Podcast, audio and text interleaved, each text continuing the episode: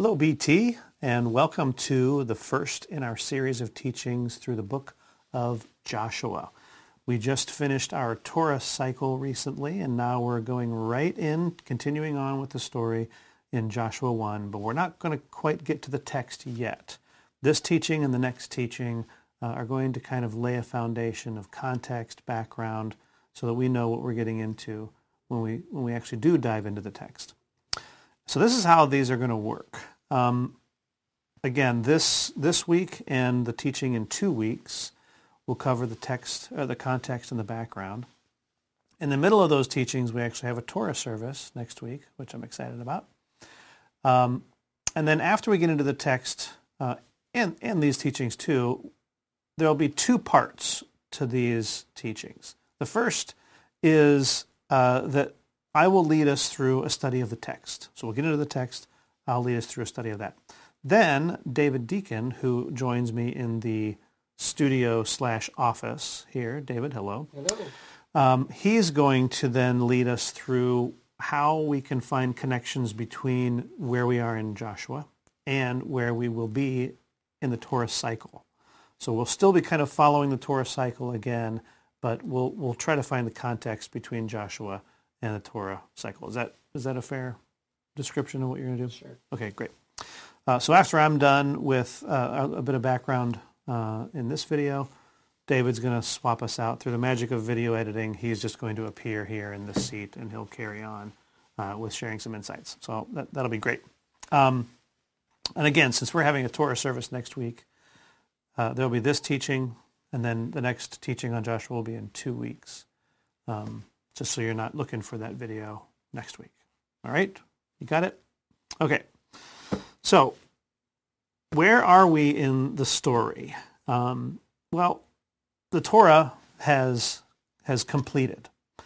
Um, last week we talked about how the ending of the Torah is a kind of non-ending. It leaves us with some big questions about where Israel is, where they're going, will they go there, things like that, that we understand historically to be the case. We know what happens, but at the end of the Torah, which is the most you know foundational piece of this whole story, uh, there are questions, right? So it's kind of a non-ending. But let's be clear here: the Torah is complete. It is complete as it is, and it is perfect. What follows then is what I would like to kind of talk about here now. So we've we've finished the Torah, and the Torah we understand to be instruction. It is it is law. It is all the information we need in order to be a a holy people, a set apart people. Next, we go into the prophets, the Nevi'im. Um, as we read through them, what we uh, what we see is that this is where the law is to be made uh, uh, uh is, is to go deeper into our minds. Because what are the prophets doing? The prophets are basically taking what is abstract and, and attempting to make it concrete. We're seeing specific examples, circumstances, scenarios, situations, etc., where they have to make a decision what is most important of all the mitzvot right here, right now, uh, in order to, to solve a problem, uh, to bring about correction, to reward or to punish. We should ask the questions, um, what should I be caring about right now? What, what mitzvot should I be caring about right now? Um, when I read through the prophets, where is a prophet getting angry? Why is he getting angry? Um, where is he uh, uh, praising others and, and why?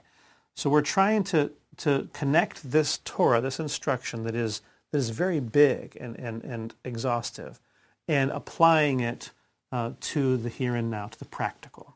So that's what's happening with the Nevi'im, the prophets. So if the Torah is instruction, the prophets are uh, moving that abstract in deeper into our minds so we understand and we can make these connections. Then we go into the writings. The writings, which consist of poetry, songs, prayers. Uh, it's called the wisdom writing. Um, and, and then also the, uh, the Brit Hadashah. Um, what happens is these are where what we're learning moves from our head and starts to move into our heart, right? This beautiful literature, uh, beautiful writings that, that are less about the practical and more about, uh, uh, I guess you could call it more about the spiritual, right? It's just, it's moving it from our head to our heart. And then with the Brit Chadashah, we have that, that kind of complete heart invasion, right?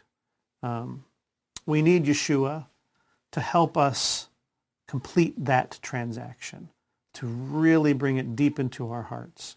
Um, and but but that's not where we are.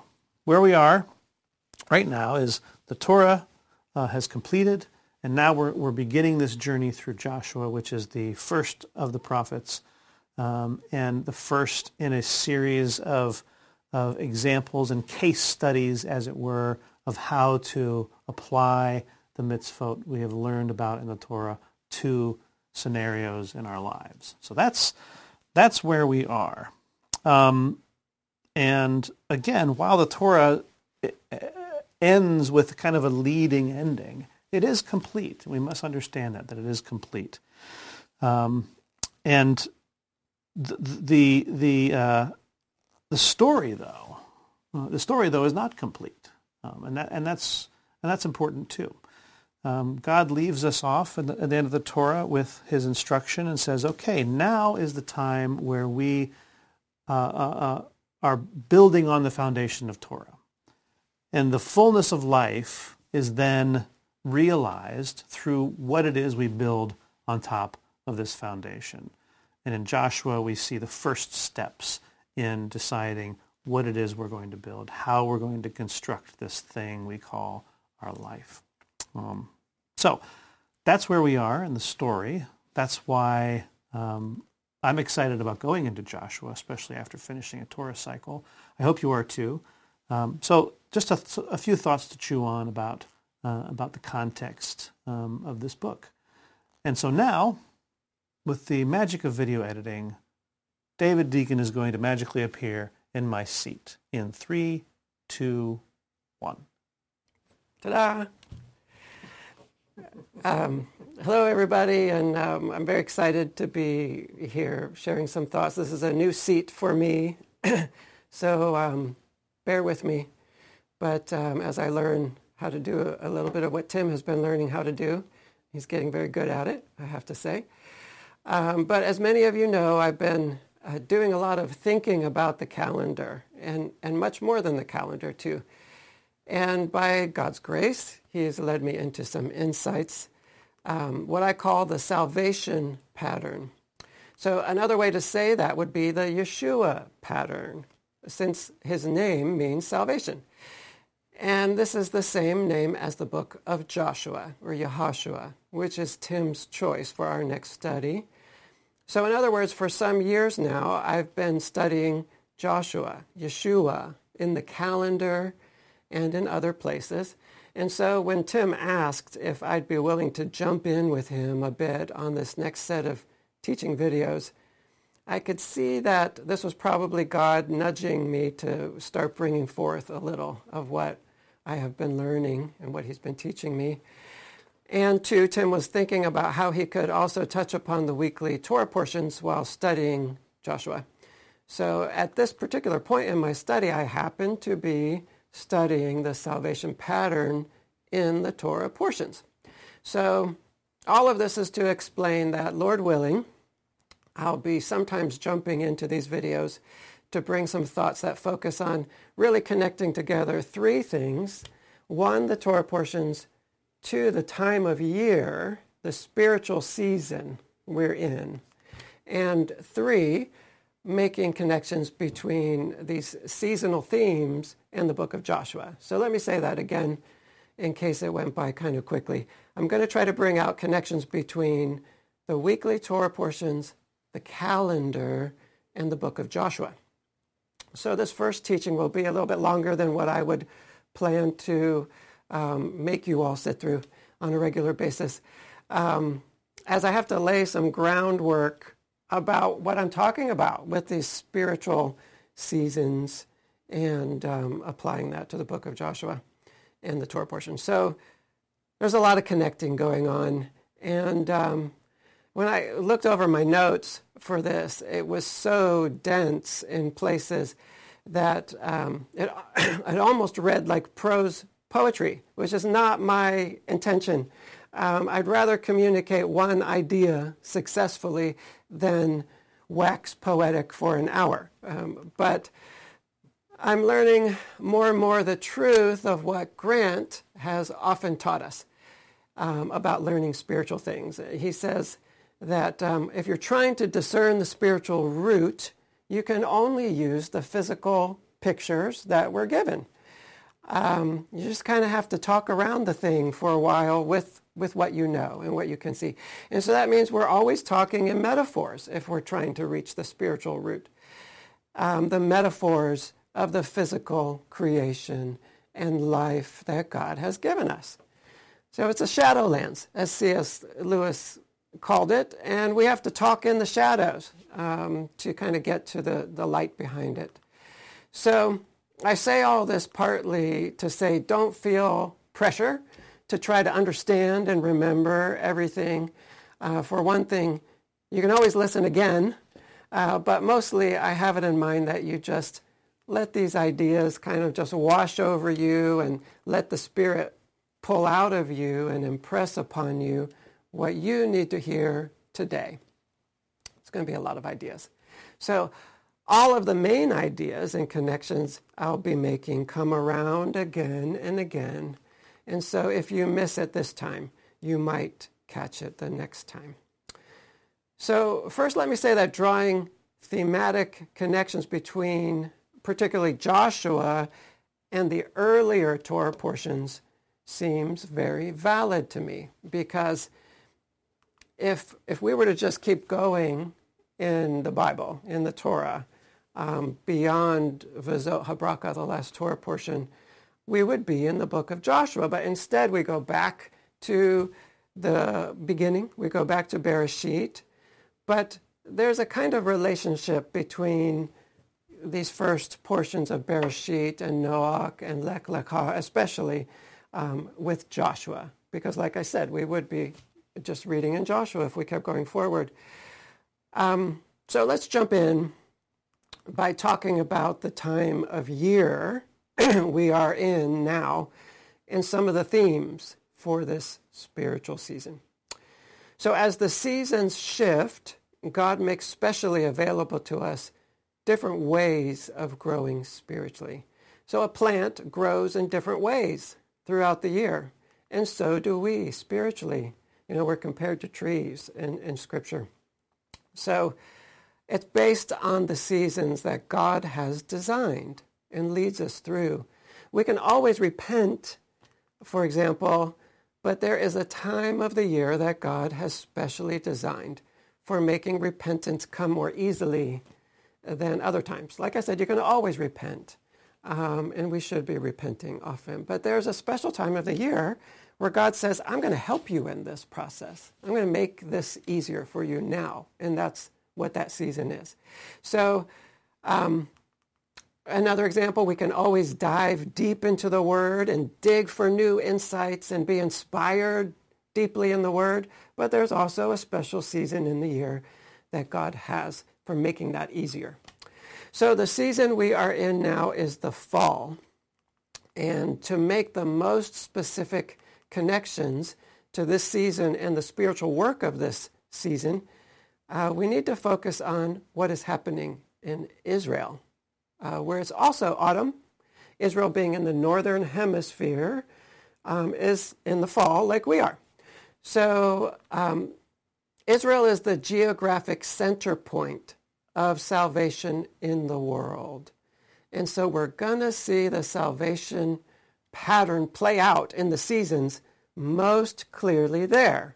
And that it has its reflection here in Ohio, where we are right now, but we're going to see it most clearly there. And so we're going to focus on the fall, the autumn in, in Israel and what's going on there, especially agriculturally.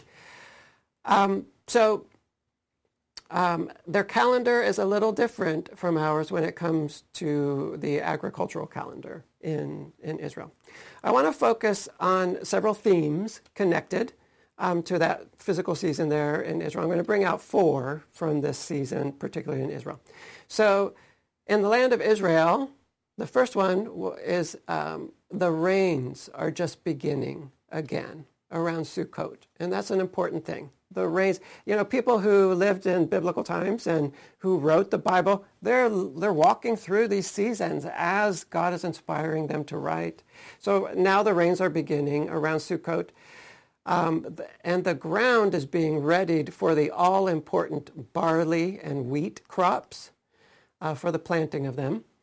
The nights are growing longer and the days shorter, and that's another theme we'll talk about, the nights getting longer, the days shorter, and the olives are ripening and being harvested. So that's another theme, the olive harvest. So t- let's take a look at each of those in turn. Um, so first, the rains are starting um, again. Um, throughout the dry summer, the heavens and the earth have been disconnected from each other. Okay, the heavens, the earth, they've been disconnected. It's bone dry in Israel during the summer.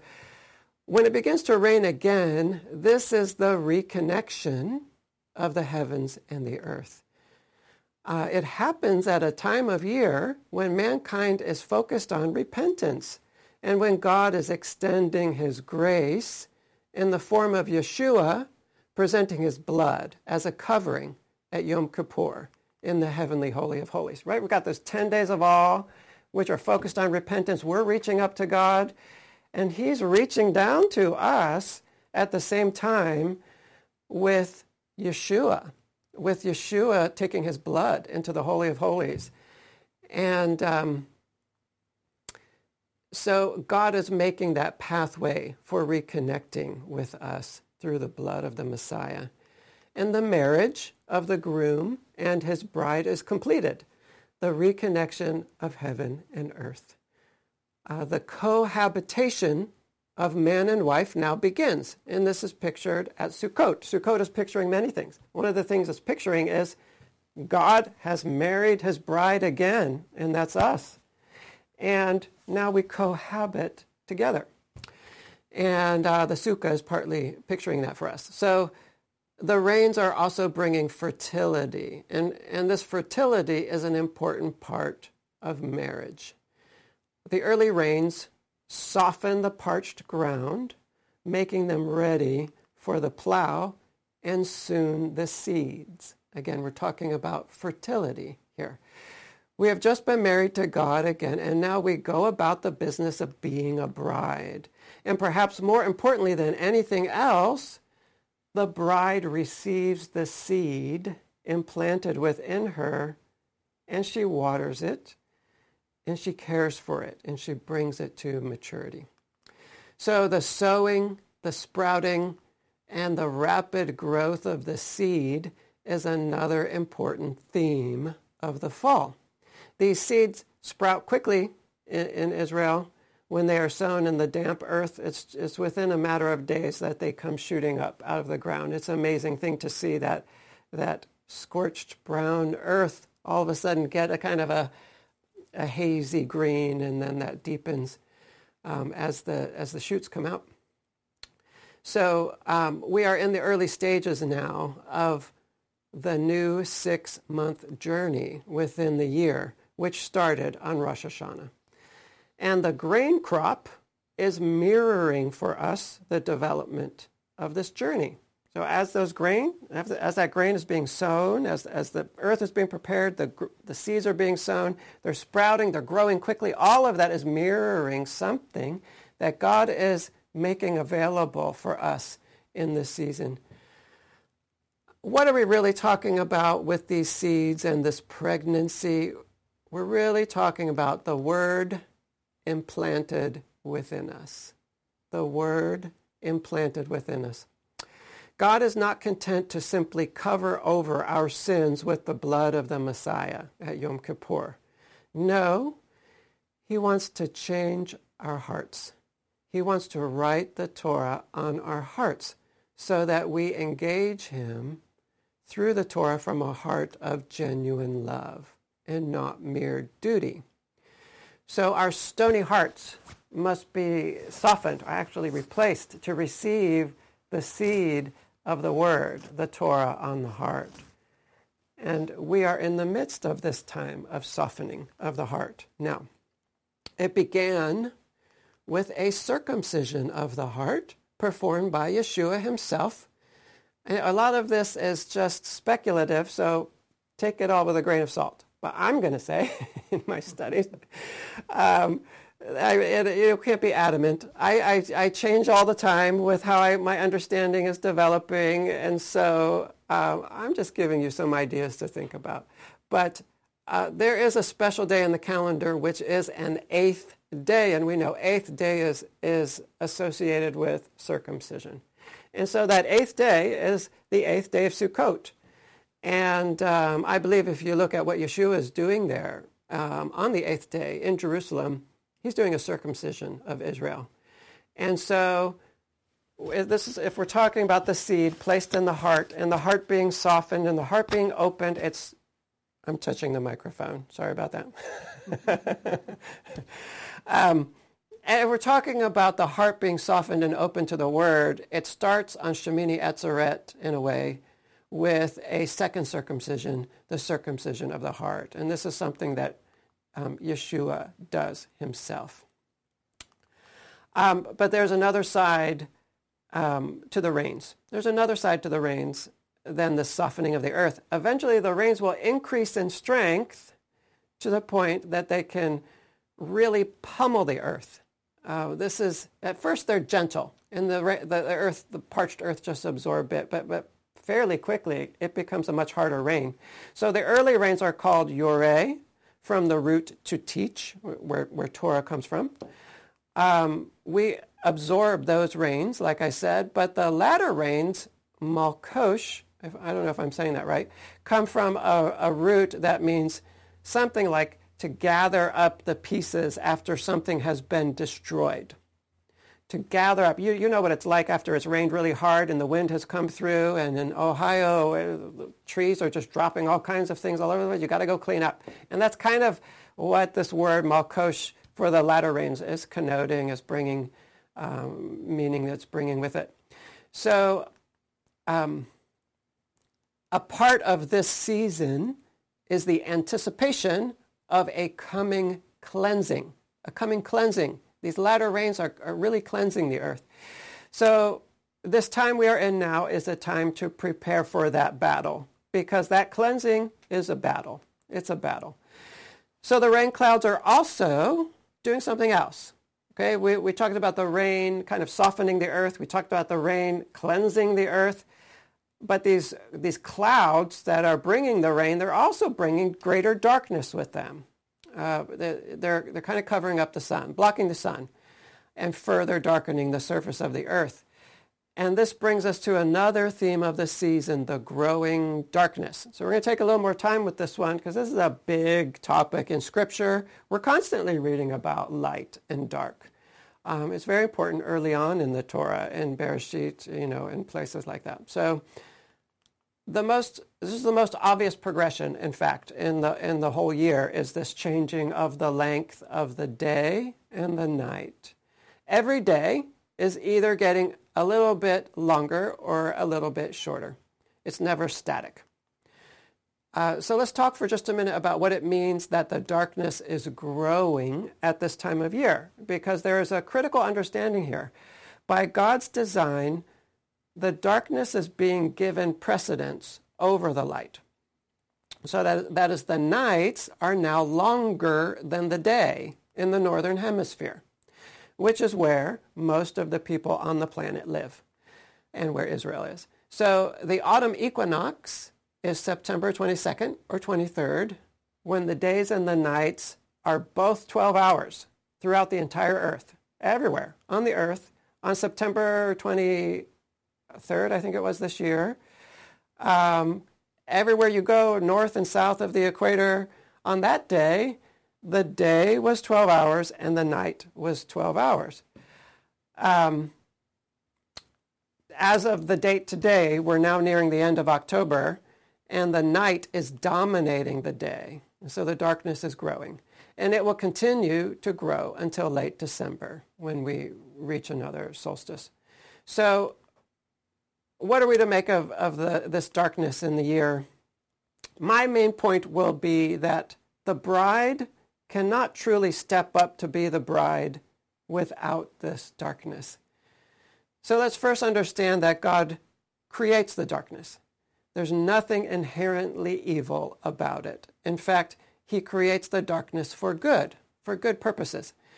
He creates both the darkness and the physical world, which is a kind of brother to the darkness or a facet of the darkness, this physical stuff that hides the spiritual light. Um, it is a kind of darkness. So he creates those things to mask himself so that we can have freedom to choose him without us sensing his blinding light always surrounding us and even inside of us. Grant has often explained to us that if God is always clear and obvious to us, if he's right in front of us, if we, if we know he's just going to smack us on the behind every time we do anything wrong, we're just not going to do anything wrong. It's too obvious. It's too clear uh, what, what the consequences are going to be. So we just wouldn't sin. And we don't have a lot of choice um, in that situation. Um, so we will. It is. It's only when he is hidden in the darkness and physicality and time, as Grant has explained, and a fallen world. It's when he's hidden behind those things that we have a real choice. So this is the purpose of the darkness, to hide God so that we can walk in faith and not by sight, to choose him and it be a real choice, and ultimately to have a real relationship with him based on choice and not force. All right, so as as the nights grow longer and dominate the day at this time of year, we can expect God to be taking a bit of a step back, becoming a little harder to sense tangibly or in our circumstances, though he's always there. He's always there. Don't forget that he's always there, just sometimes a little harder to sense. This seemingly greater distance from God and our need to walk more by faith are themes of this spiritual season and of the book of Joshua too. So the darkness is good. However, evil also thrives in darkness. So it is that at this time of year, when God is taking a step back and the believer's free will is increasing, that the evil of the surrounding culture is also being empowered especially for the persecution of believers. So, so right at this time when these dark clouds are coming and the, the darkness is in, increasing on the face of the earth, um, the rains are increasing in, in their power and cleansing. Uh, the darkness, the evil that can flourish in the darkness is being empowered for persecution of the believers. Um, and the believer is calling out to God, God, where, where are you in this?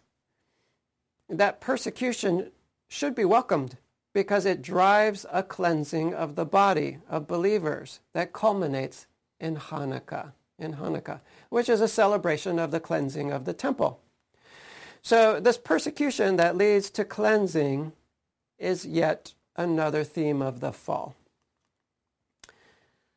So the growing darkness in the impending battle with the forces of culture, this cleansing, is a time that we need to hear God's encouragement to be strong and courageous. It requires courage to pick up the sword and fight for the unseen God. However, the reward is very great. As I alluded earlier, it, it's in, in um, just this faith journey in the darkness that we are able to grow to our most mature point, deepening our relationship with our groom. That point of ultimate maturity and fruitfulness happens later in the year, not so much now. Now is more about the beginning of a second phase and rapid growth, like a child. A little child is going to grow rapidly, right? As God takes a step back and hides himself a bit under his winter clothing, and the journey gets a bit tougher, we are being, being given the right conditions to really grow even while the wheat and barley are sprouting and shooting forth and rapidly stretching upward. It is by walking in faith and self-sacrifice that we become the bride God desires. It is by walking in faith and self-sacrifice that even goes beyond the Torah. Let me say that again.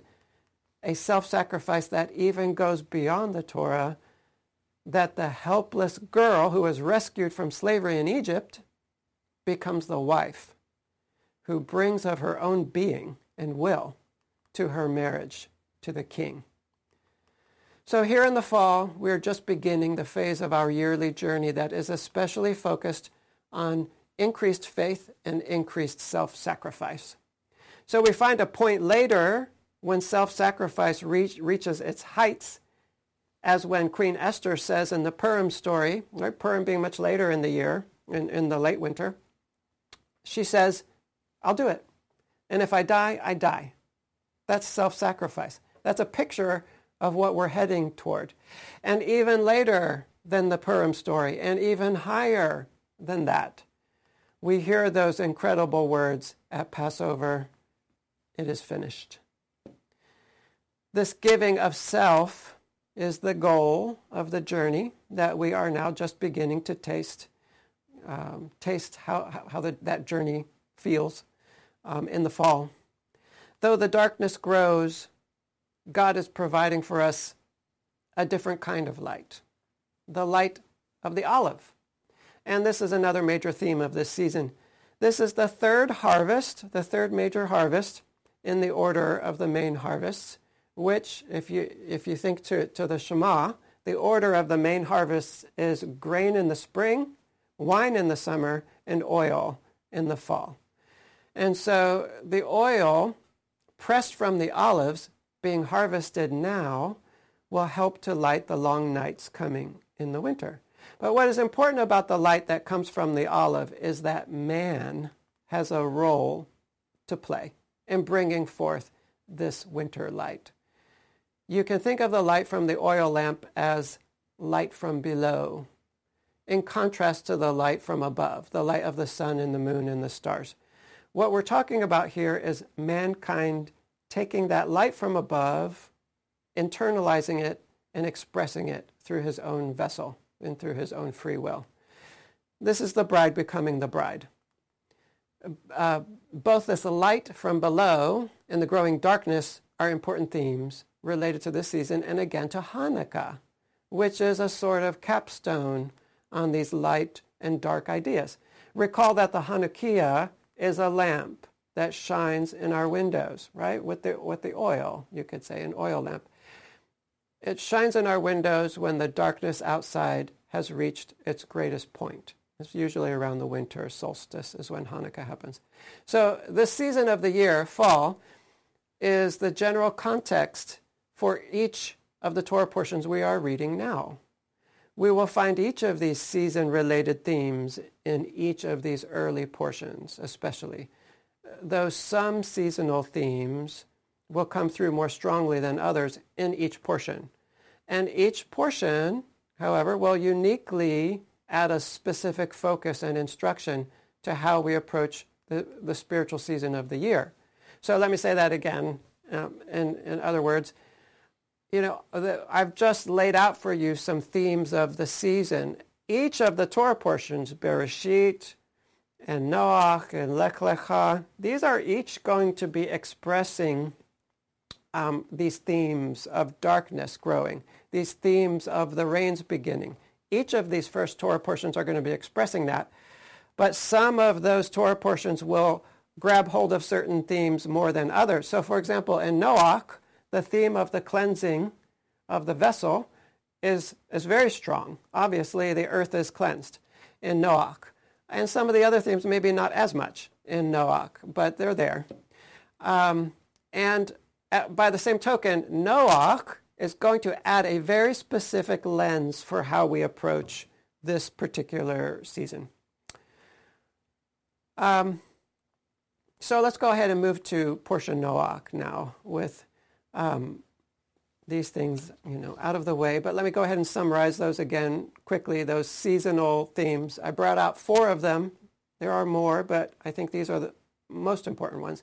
The coming of the rains, um, which we connected to the reconnection to God and even marriage to God, and a softening of the heart, and eventually a cleansing of the vessel. Um, secondly, the sowing of the seed, receiving the word on the heart and nurturing it. Thirdly, the growing darkness, and this is associated with greater free will to be the bride, and it's also associated with cleansing through persecution. Okay, so cleansing from two angles there. And then the olive harvest. And this is mankind having a role to play in bringing forth God's light as we mature. All right, so let's turn now to the weekly Torah portion Noach, where we will see a few of these themes emphasized. Parsha Noach has several main ideas that jump out at us. And so first, we have the command to build and enter the ark, a vessel, a teva, for salvation and self-sacrifice and transcendence. Second, we have the cleansing of the earth by water, Third, we have the command to come out of the ark and start over again, a new beginning on a newly cleaned earth, creating a new world. And fourth, we have the Tower of Babel, which speaks to us of the great power for evil, um, for the evil of a unified human-centered culture. Okay? Noah is told to build an ark, first of all, and I think in this instruction we find sort of the key piece that Parsha Noach adds to our understanding of this spiritual season. Noah really has something special to add here to the, con- to the discussion. So we're learning something um, about the season. Uh, and what are we learning? We're learn- we have learned in the past that the word teva, ark, can also mean word. Noah har- labors to enter into the Word, the Teva, the Word which saves. I mean, it took him decades and decades to build this ark, did it not? Uh, this, this Word which is also the vessel for self-sacrifice. And let me talk about the sac- self-sacrifice in the ark for a minute. According to tradition, because we know that Yeshua's word to us and the Torah is all about self-sacrifice, putting ourselves second and someone else first, self-sacrifice. So how is Noah and the ark connected to self-sacrifice? Well, according to, to tradition, he ran himself ragged on that ark. Um, imagine the, the weight of the responsibility he is given to keep the last surviving pair of every land animal alive. I mean, you, any little sneeze, you'd be worried, right? Um, it wasn't a picnic inside the ark. It was a place of self-sacrificial living but also much joy, much bonding between man and beast and between the animals themselves. It was a place where the lion and the lamb dwelled together in peace. In the ark, they were forced to do so, which is a function of not yet reaching maturity. Uh, you know, you, they didn't have a choice in, in this thing. But the peace and harmony in the ark is just a picture of a greater fulfillment to come in the Messianic age. And this connection to the Messianic age is not by accident. The ark is very much about the Messiah. As Grant has taught us, it is a picture of being in him and in his word. So what is Parsha Noach adding to our understanding of how we walk this spiritual season? Noach is telling us that in this season of the fall, we are to particularly focus on the words and example of the one who leads us through the fall and winter, Yeshua, the Messiah. And we are to labor to enter into those words, like Noah built that ark, built the Teva. As we see the darkness and chaos and persecution approaching, as God takes a step, step back and we know we are preparing to wage war against a powerful enemy, we prepare by laboring in the words of our Messiah. We build the Teva. Can I suggest that we spend even just a few minutes each morning reading the words of Yeshua in the Gospels in this season. They are both water for the seed within us and a mighty weapon to wage war against the culture which wants to inundate us like a flood.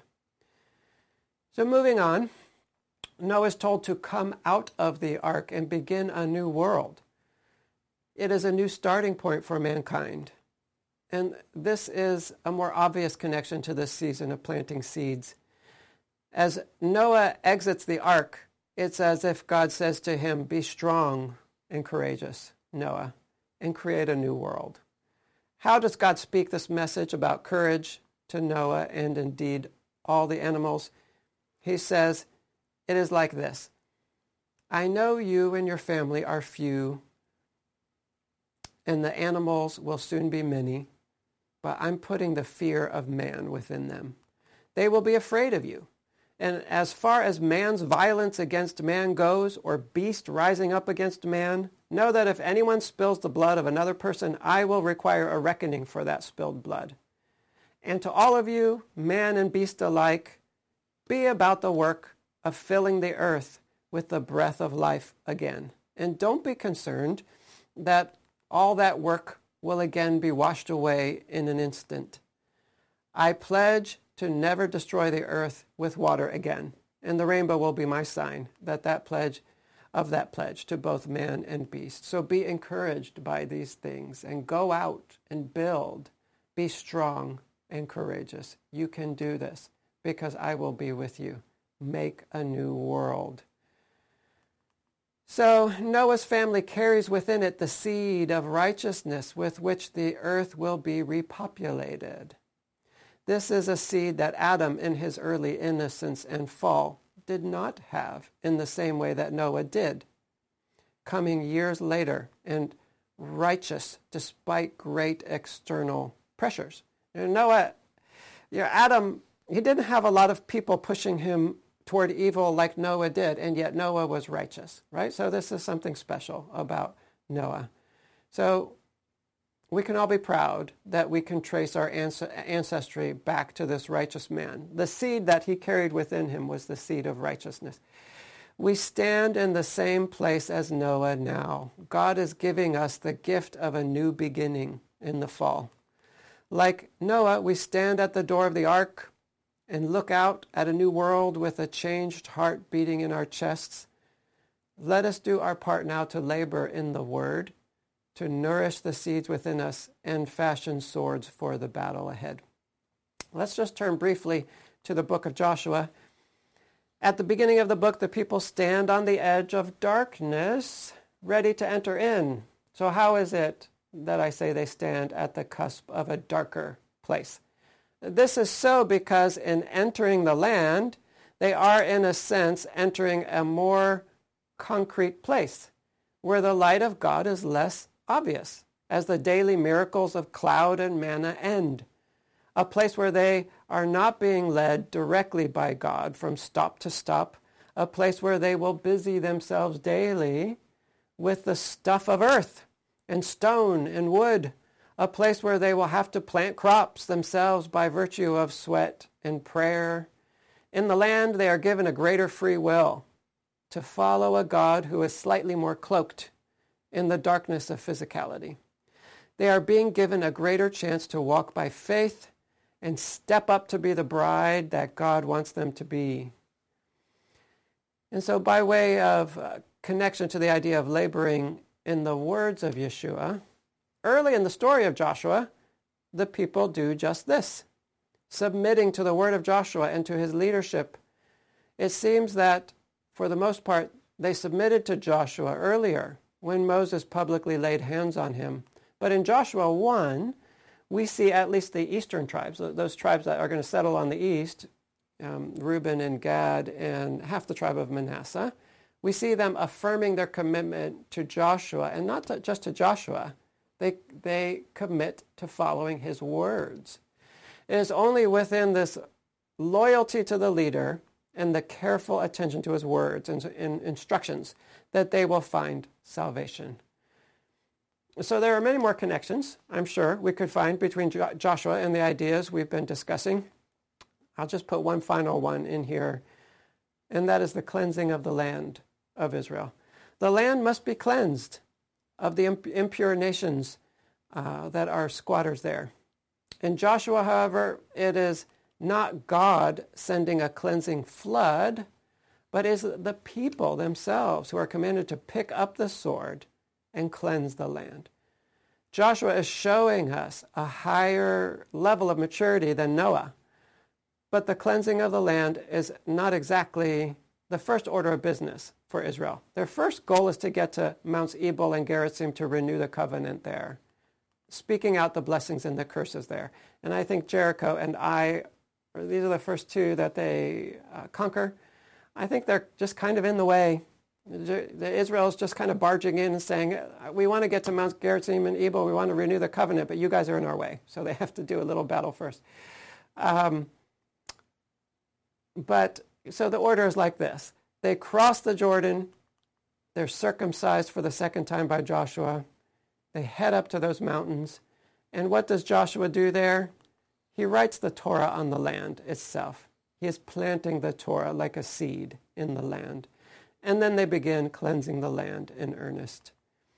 The end result will be the establishing of a new kingdom, a new world, and much fruitfulness. So you can see how the book echoes particularly strongly with the themes of this spiritual season of autumn. Think about all those themes now as I read some verses from Haftarah Noach, Isaiah 54, and some surrounding verses from Isaiah 53 and Isaiah 55. So just let these words kind of wash over you.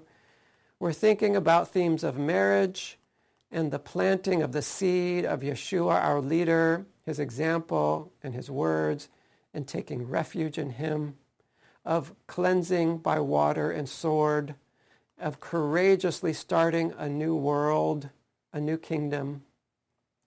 These are the ideas we just have in our head as we read from the Haftorah for Parsha Noach.